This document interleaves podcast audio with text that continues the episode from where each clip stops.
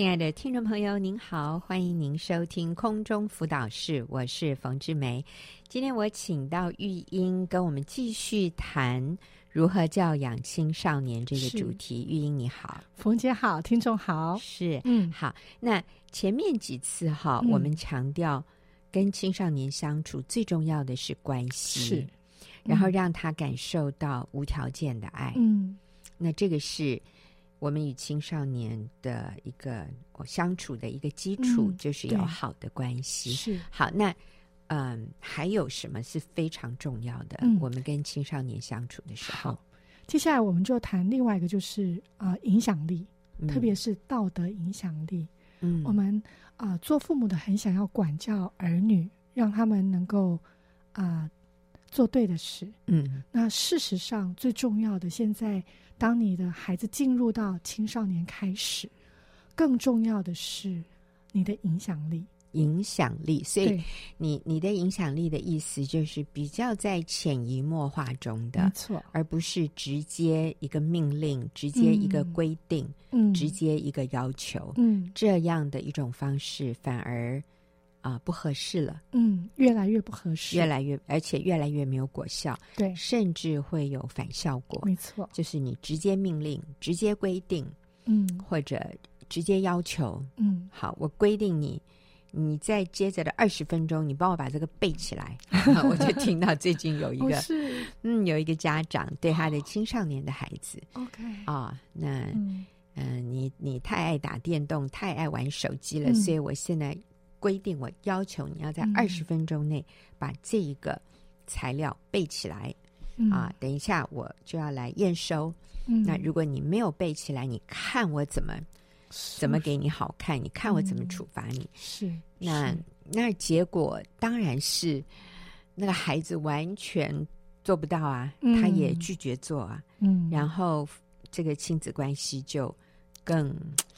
啊，这个感受到那种张力更更尖锐，嗯，嗯，所以，嗯，玉英，你的意思是，我们现在要更看重的是影响力，就是平常潜移默化的，是那个因为关系而有的这样的影响力吗？没错，嗯啊、呃，所以我们第一个重点，我希望啊、呃，放在鼓励各位爸爸妈妈，你是否能够建立你跟孩子的信任感。就是你的孩子信任你这个人吗？嗯、信任你的品格吗？哦，他对你的品格感到信任吗？嗯，其实一个人值得尊重，我们都来思想一下，你会尊重或者信任怎么样一个人？嗯，说话算话，诚实，或者是他是一个忠诚的人，尊敬。尊敬，你是说我尊敬的人有什么样的条件，嗯、什么样的品格，嗯、容易让我能够信任、嗯、尊重，甚至从我里面。嗯，对他产生尊敬。嗯嗯，我觉得真的像你刚刚说的，要说话算话。嗯，有诚信。嗯，守信用的。对啊，诚实的。嗯嗯，不撒谎的，不虚浮的。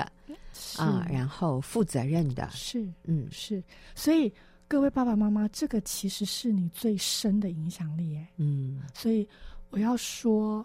很多时候，我们老生常谈哈，谈到亲子关系，就一定要谈夫妻关系。嗯，实在是没有办法不谈，因为，嗯、呃，我们在很多的调查里面，特特别是国外的调查，嗯、他们发现很多青少年叛逆的原因，嗯，来自于父母的离异啊。很多、嗯、很多父母离异的孩子，特别他们到了青少年期，他们对父母的这个权柄，嗯，会产生迟疑，嗯，因为。他们没有办法信任，嗯，这个人他可以做出一个诚信的决定，是。因为以前你们很相爱啊，怎么后来又不相爱了呢？嗯，怎么后来又可以爱上别人呢？嗯，然后你还说你很爱我，嗯，我看你将来也会有一天决定不爱我耶，是。我没办法信任你，所以对他来讲，在他的内心冲突里面，他对你这个人，他就没有办法。没有办法信任，嗯、也没有办法能够委委托于你，好像可以对你这个权柄感到尊重，嗯嗯，嗯，信任，嗯，因为在他最重要的关系相应该要相爱的关系里面，嗯，他应该要看到两个人最亲密的人的关系仍然破坏嗯，他的信任感就已经被破坏，嗯，所以他到了青少年期，他会反思。而且开始从它里面发出那个质疑，嗯、对你权柄的质疑。嗯，所以我还是要鼓励各位爸爸妈妈。有的时候，可能在青少年期，你们面对孩子，嗯，要更同心，嗯，要更相爱，要更相爱。或许说，哇，这个字有点困难，但是你知道吗？其实我们在解决亲子关系的时候，最重要仍然要回到那个源头。嗯，如果你们夫妻关系好，其实那个亲子关系的问题就已经减掉绝对大半。嗯嗯嗯嗯嗯。是，但是很多人看不到这一点哦。对，他们会觉得，呃，我的婚姻啊，我已经放弃了，但是我不能不要我的孩子。是、嗯、啊，那个好像配偶他他很烂了，他已经不值得我爱了，但是我爱我的小孩，我不能放弃我的小孩。嗯、所以很多人会放弃配偶，但是他不会放弃小孩。嗯、那但是这个有一点本末倒置。嗯，你。那么在意你的孩子，但是其实你能为你的孩子做的最重要的一件事，就是去爱孩子的爸爸或者爱孩子的妈妈，嗯、那个对孩子才是最大的帮助。没错，我看到很多我在身边的好朋友们，嗯，虽然可能啊、呃，他们也面对先生离家，嗯。嗯，好像是外遇啊，或者是嗯、呃、外遇的状况，但是当他们愿意持守在这个婚姻的约定里面。嗯，而且他们啊、呃，不把仇恨、伤害，嗯，常常在孩子面前批评另外一半，嗯，他不这么做的，他不这么做的时候，嗯、而且甚至他们还会去怜悯他们的父亲，告诉他们是父亲一时走错路，嗯、但是他以前是一个怎么样的人，嗯，他们仍然努力的在建立这些青少年孩子，甚至他们的童年呢，就开始建立的孩子。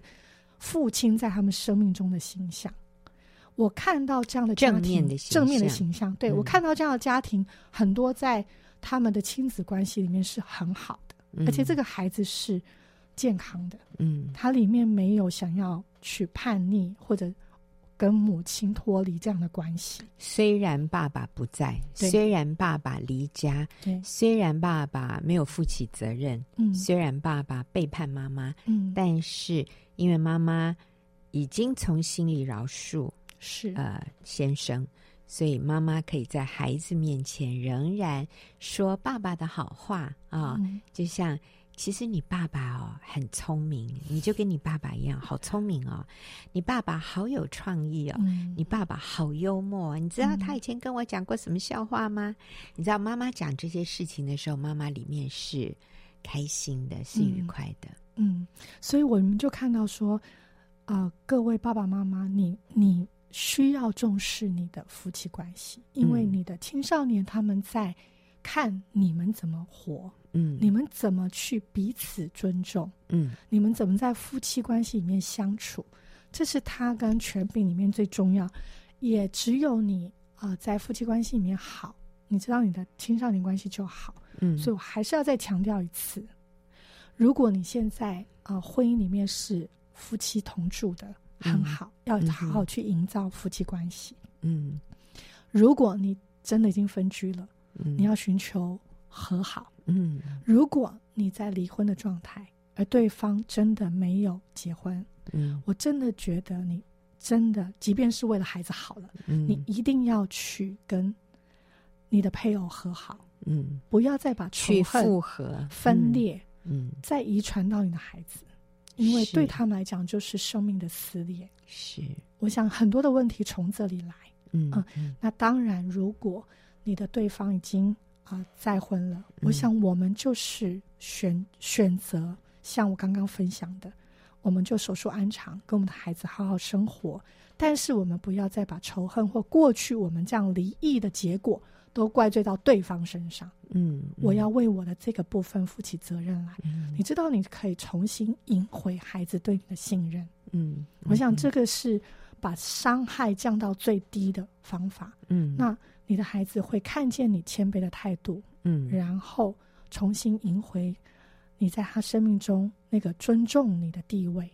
是，嗯，所以我们讲到，对，呃，跟青少年相处很重要的是。道德上面的影响力，对那这个部分就是让孩子看到爸爸妈妈彼此相爱，看让孩子看到父母彼此对对方是忠诚的，嗯、是持守盟约的，是遇到困难我们愿意来面对问题、嗯、面对困难，而不是用撕裂、嗯、背叛、争吵、以眼还眼，嗯，嗯指责以眼还眼、以牙还牙的方式、嗯、撕裂一个关系，然后继续苦读恼恨、论断。对方，然后觉得自己是受害者，嗯、然后一直在这种苦读的情绪里面，让好像孩子呃要支持你，要孩子选边站。对，你知道这个其实是对孩子极大极大的伤害。刚才讲到的是啊、呃，道德的影响力，你能不能让你的孩子信任你？嗯，所以我们讲到一个最重要的，让孩子可以信任我们的，就是父母彼此相爱。是。没错，然后接着就是我们真的都不完美，嗯，所以我们要愿意在我们做错的时候承认并且道歉。嗯、OK，很多父母会担心说：“哎，可是这样我的小孩会不会反而不尊敬我？”不会，他们反而从心里尊敬你。嗯啊，我我想要分享一个我自己的例子哈，就是、嗯、呃，其实我跟我的孩子在青少年关系都很好。可是我的女儿到了高中的时候，她喜欢打篮球，嗯，参加篮球队，嗯。那因为参加篮球队之后，她就有很多额外的活动，嗯。应该说，其实她更独立了，嗯。她更多的社交，更多的活动。但是我一时就不习惯，嗯嗯。而且有的时候我打电话给她，她都没有接，嗯。我我觉得一个怀疑的那个心就在我里面开始萌芽。我觉得那个就造成我们关系之间开始的分裂破裂，嗯、我就开始怀疑他是不是故故意不接我电话。是，其实是在啊、呃，他的篮球场上常常是没办法接的，嗯、而且他也不太好意思在同学面前一直接妈妈的电话。嗯、但是这个妈妈当年就是没有办法去同理他的感受，是、嗯，所以而且他的确是因为呃篮球的部分。就啊、呃，对他的课业有一点影响，有很大的影响，很大的影响，很大的影响。那不是指课业，在我的心里是次序，优先次序。嗯、就是你既然选择决定当了高中生，那是不是你在这个优先次序上要做一些调整？嗯嗯嗯。嗯但是呃，我们两个人就有一些冲突，到后面呃，可能就是很很多的非理性哈。嗯，我还记得我那时候已经，我也非常不理性了。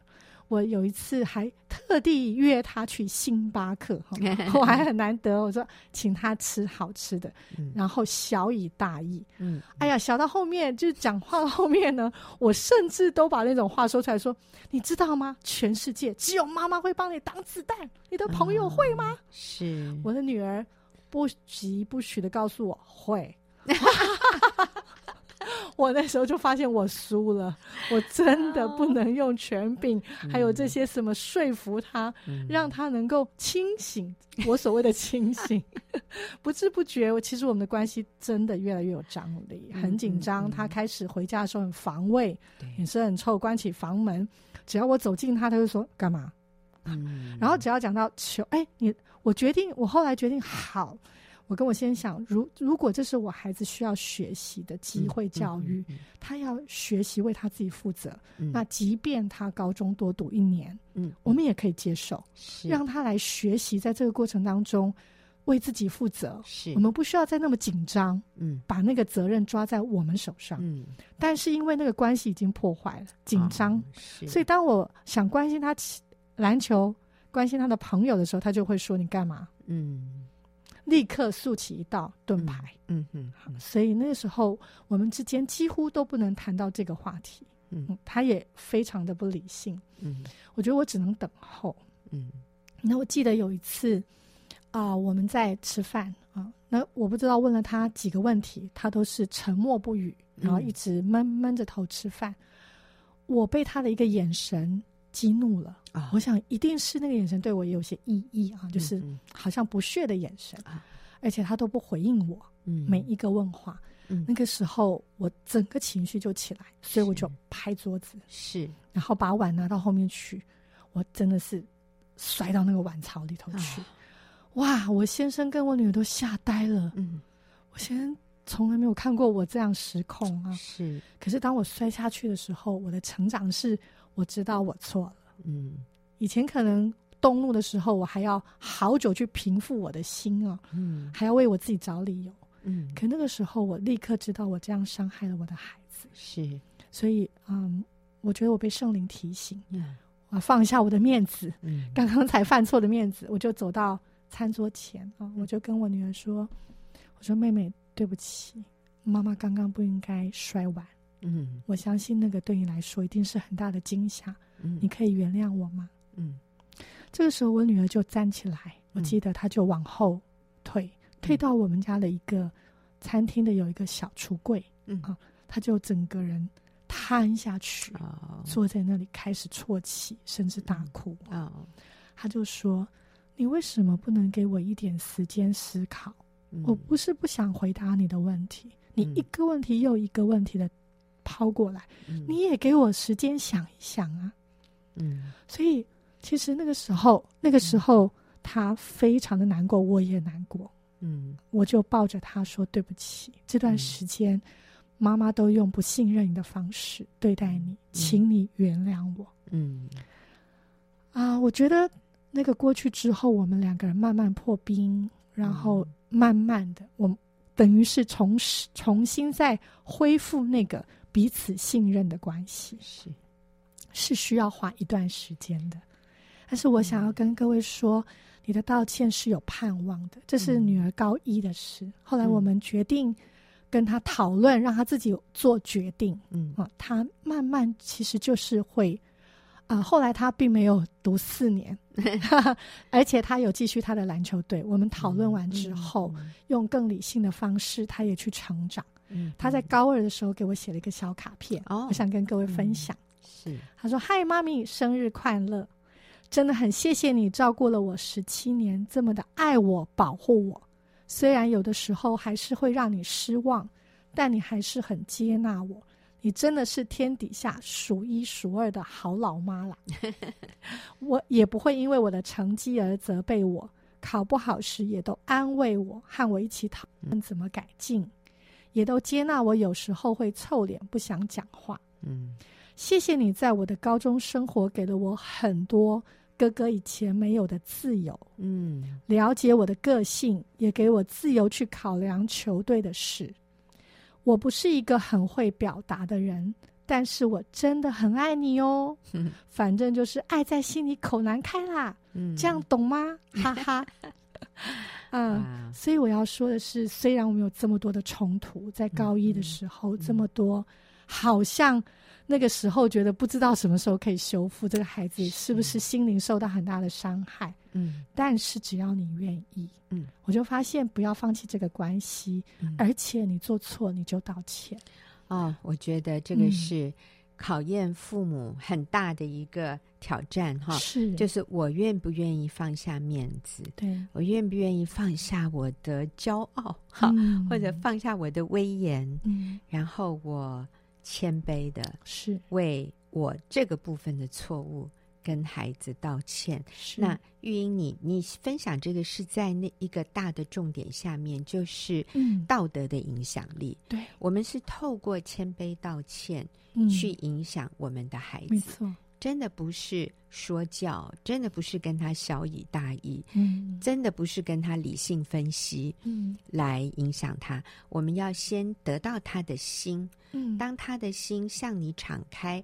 你再跟他做理性的分析，他就都听得进去。对。可是当他的心里是抗拒你的，嗯，就是你没有得到他的心，嗯，你你让他没有办法尊敬你，你让他没有办法信任你的时候，嗯，你要跟他做理性的沟通，他是拒绝的，或者我说那是没有果效的。嗯，所以我们今天讲的那个。建立信任啊，道德的影响力。第一个是你的孩子信任你吗？嗯、你的孩子尊敬你吗？嗯，哦，那然后就是当你犯错的时候，你愿意道歉吗？那这个对大部分的父母是困难的，所有的啦，我应该说对所有的父母都是困难的啊、嗯呃，尤其是当我们看到他热衷于。课业以外的活动或者兴趣的时候，嗯、哇，我们真的是啊，心焦如焚啊！嗯、我们是都是为他好啊，我们都是为了他的前途啊。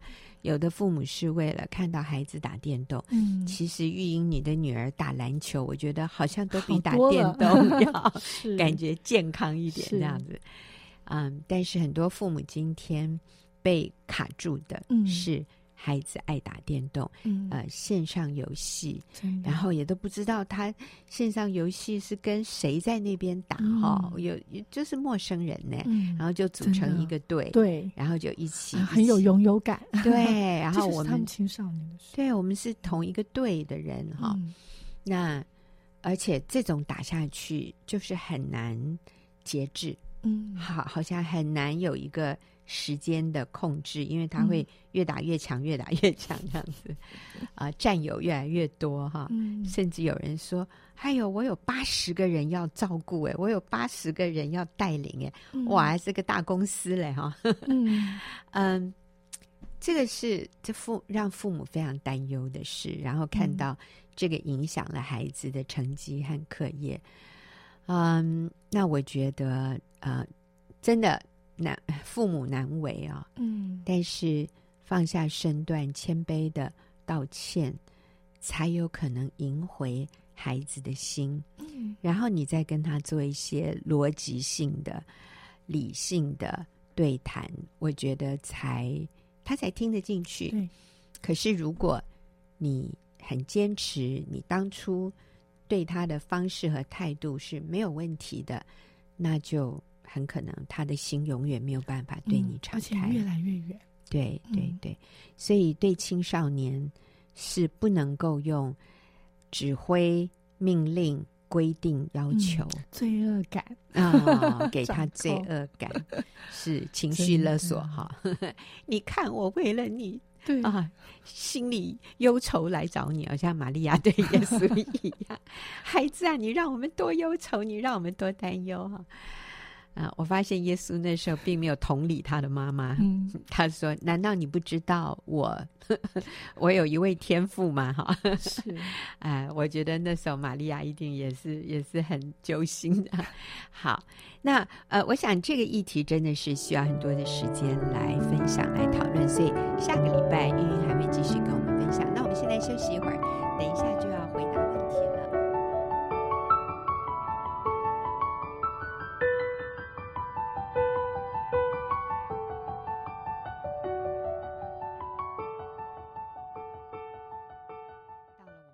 朋友，您现在所收听的是空中辅导室，我是冯志梅。进入我们问题解答的时间，今天我请玉英跟我一起回答一个听众朋友的问题。嗯、那我来把这个问题读一下，是一位女士她写的。她说：“我离婚了，但为了孩子，我还是跟外遇的先生住在一起。我们要划清界限，连抱都不可以，还是？”可以发生关系呢？我想他指的是可以发生亲密性关系吗？嗯，好，好，所以玉英这个情况就是两个离了婚的人，嗯、没有法律婚姻的这两个人，对，同居住在一起。他是说，因为为了小孩，嗯、他说那这样子，我们还可以有亲密性关系吗？嗯、我们是连抱都不可以吗？好，嗯、那那这个。这个确实是一个比较复杂的情况，对，啊、呃，就是以前是夫妻，嗯、而且生了孩子，嗯，我想可能因为是先生外遇，所以就离婚了，嗯，离婚可是为了方便，还是住在一起，嗯，那现在问的问题是，那我们可以有夫妻生活吗？我们可以有亲密性关系？我们可以、嗯、是连抱都不可以吗？哈、嗯，还是说我们可以 有？亲密性行为，好，那我们请玉英说说看。好，啊、呃，我想到希伯来书十三章十四，呃，第四节，第四节，哈、嗯，希伯来书十三章第四节说，婚姻人人都当尊重，床也不可污秽，因为苟合行淫的人，上帝必要审判。嗯、所以，其实上帝是非常看重婚姻的，看重婚姻的盟约对，看重婚姻的神圣。和他的那个合法性，嗯，和圣洁，嗯，所以，呃，我想这个是毋庸置疑。啊、呃，就是如果你不在婚姻的里面，嗯，我想是不能有亲密性关系的。是，所以我啊、呃、很清楚的是，不能有婚亲亲密性关系。啊，我想这是我们可以告诉你的哈、啊。所以我鼓励你，为了孩子，赶快去重新登记。嗯，为了孩子，因为你说为了孩子要住在一起。那为了孩子，请你去复婚。嗯嗯，我想可能当时一时意气、愤怒，嗯嗯嗯，然后那个那个情绪过不去，所以我们干脆离婚算了，所以就去办了离婚手续。对，可是可是玉英，你知道他的困难是我先生有外遇哎，问题是外遇那个是不合法呀。嗯，如果我把自己离了婚，其实我们现在做的那件事不就跟外遇一样吗？嗯。我现在没有了婚姻的约，婚姻以外的。对、嗯，我现在已经在婚姻以外。嗯，然后我还是跟他住在一起。嗯，然后我所谓的孩子。嗯嗯，然后我可现在问我可不可以跟他有亲密性关系？所以你会发现你不自觉的掉到那个陷阱里。嗯，但是你现在为什么会问呢？是因为你仍然在你心里面有那个夫妻的感觉。嗯嗯，因为那是一个上帝的盟约里面，当你进入婚姻，它就是一个新的。新的个体，你们已经合为一体，所以那个是婚姻里面，你觉得好像，哦，我我我离婚了，所以我们没有关系了。嗯，但是如果没有关系，不会这么挣扎。嗯嗯，所以其实我们不要，啊、呃，我们回到圣经的原则，还有那个是真的是夫妻关系，就是那个夫妻关系是非常重要的，所以也需要合法。好，所以你的建议是复婚？对。就是再去，呃，那个户政事务所去登记结婚，要有合法的一个有法律效应的一个婚姻关系。是，我觉得那那那那可是他有外遇怎么办？我们又回到原来的问题，那个外遇跟你的婚姻是没有关系的。就是说，在婚姻里面，我就是极力的挽回，但是那是一个错的关系。终究会结束。外遇是一个错误的关系，对，婚姻是一个正确的关系，所以我们不应该为了他外面那个错误的关系，然后把我们原来正确的关系也变成错误的了。对啊，所以我们持守婚姻是非常重要的。嗯，我只要是在婚姻里，他跟我是在婚姻里，嗯，我们就是自由的，我们就是合法的，我们要有亲密性关系，这个是最好的一件事。嗯，但是。他跟外女的外遇关系，那个是错的，那是不圣洁的，嗯、那是上帝所所啊痛恨的啊！上帝痛恨罪，嗯、所以该结束的是外遇的关系，而不是夫妻的关系。是，所以如果我持守在这个圣洁的婚姻的盟约里面，嗯、那他那个关系就是永远是错误的，是污秽肮脏的那个。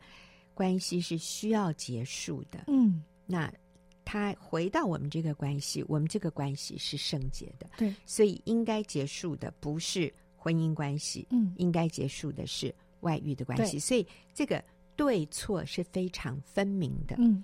可是如果我们离了婚，哇，变成他跟我也是婚外情了，对，也也是婚姻以外的，嗯，啊，也是不也是。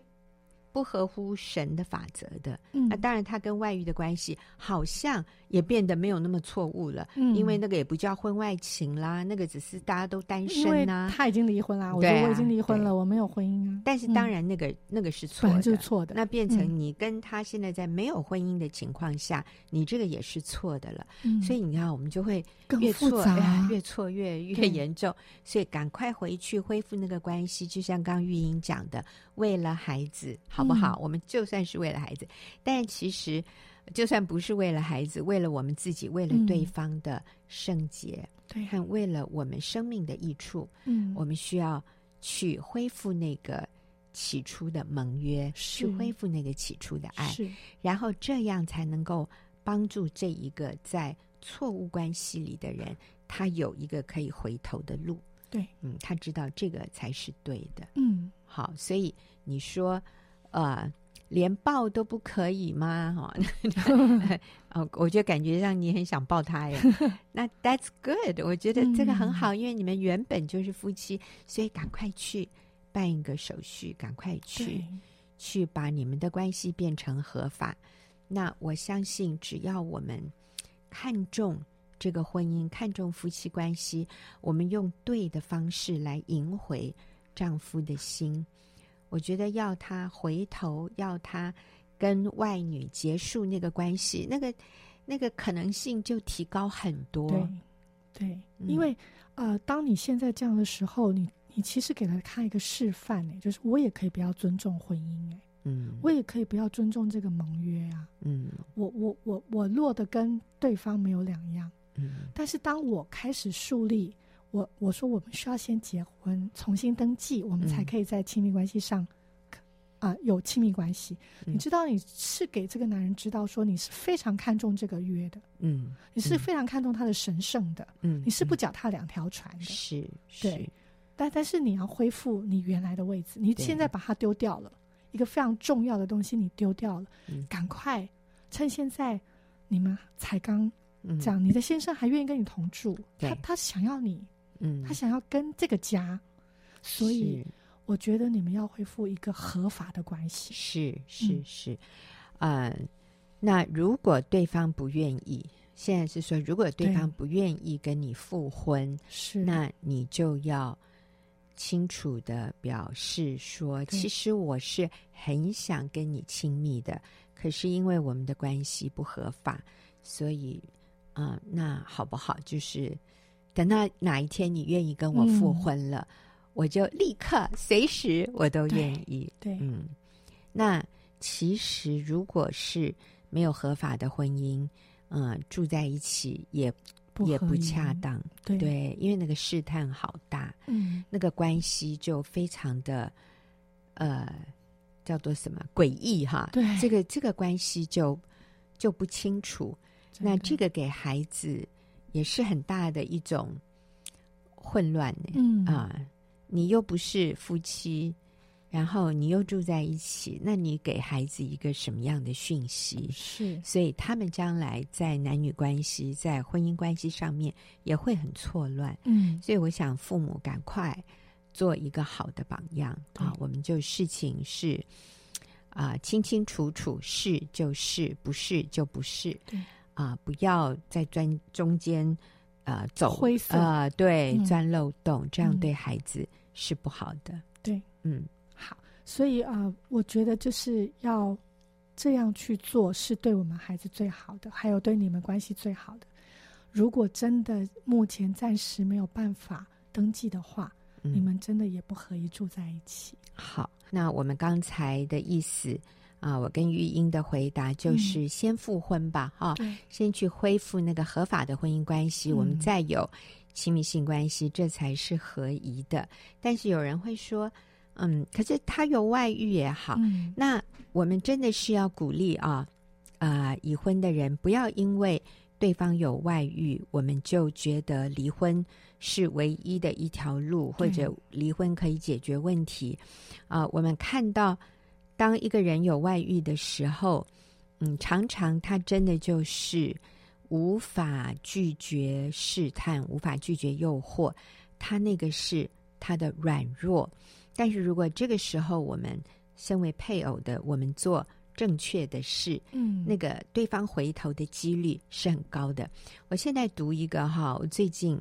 我们啊、呃，收到的一个见证，嗯、一个真实故事。是这个姐妹说，如果没有加入小组，没有姐妹们一直的鼓励，真的不可能走到今天。感谢大家。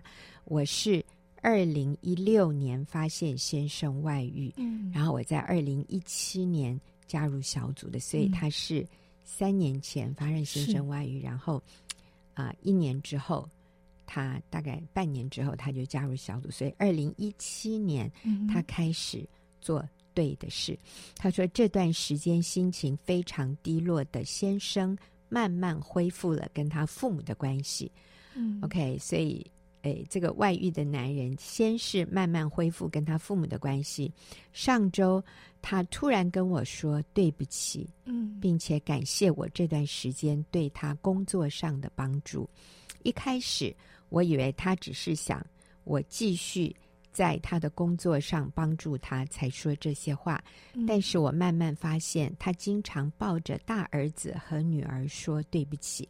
看得出来，他对孩子是很愧疚的。嗯，我又发现他经常抱着宝宝亲不停哦，所以这样看他有三个小孩哈，有儿子、女儿，还有一个宝宝。嗯，他说我又发现他经常抱着宝宝亲个不停，我就试探性的问他是不是结束生意了以后就搬回嗯搬回台湾哈？那明显他们是住在国外。嗯。嗯因为前不久他曾经说要跟我离婚，和外女回台湾去。嗯，这个时候他就拉着我的手说：“他的父母都说我是个好妻子，他错了，他不会丢下我们了。他要去的话，肯定是带我和孩子。就是如果他回台湾的话，他一定是带着我和孩子。他还说感谢我这三年对他的不离不弃，感谢我竭尽全力。”维护家庭的完整。嗯，我真不敢相信先生会对我说这样的话。过去的三年，他说了无数句非常绝情的话，嗯，以至于我一时间都不知道该怎么反应。但我知道神在引领我，一直走在这条正确的路上。是神一直透过小组的姐妹给我鼓励和力量。原来基督耶稣是那么真实的存在。真的，我们就是按真理走。不要管撒旦的种种谎言，坚定的持续做对的事。我们终究有一天会经历神迹的。昨天先生跟我说，他跟外女已经分手了。我知道，就算先生回归家庭了，但是我们对经营婚姻还是有很多要学习的真理。最后，我要感谢小组长和小组内的姐妹一直的关心和鼓励。哈利路亚啊！好，所以这是，嗯、就是。前两天我才收到的一个见证，嗯、对，但是你看看这个中间也历经了两年，就是从他开始挽回婚姻哈到现在，那其实两年对某些人来说是很短的，然后我们知道有些更长的，嗯、但是最后也看到先生回转，是，所以这是绝对值得走的一条正确的路，是，嗯，所以如果你你的先生愿意跟你复婚，赶快。去跟他复合，复合。所以，如果你现在你能做什么，就是你开始学习一个正确、合乎圣经基础啊，圣经基础的妻子该做的事。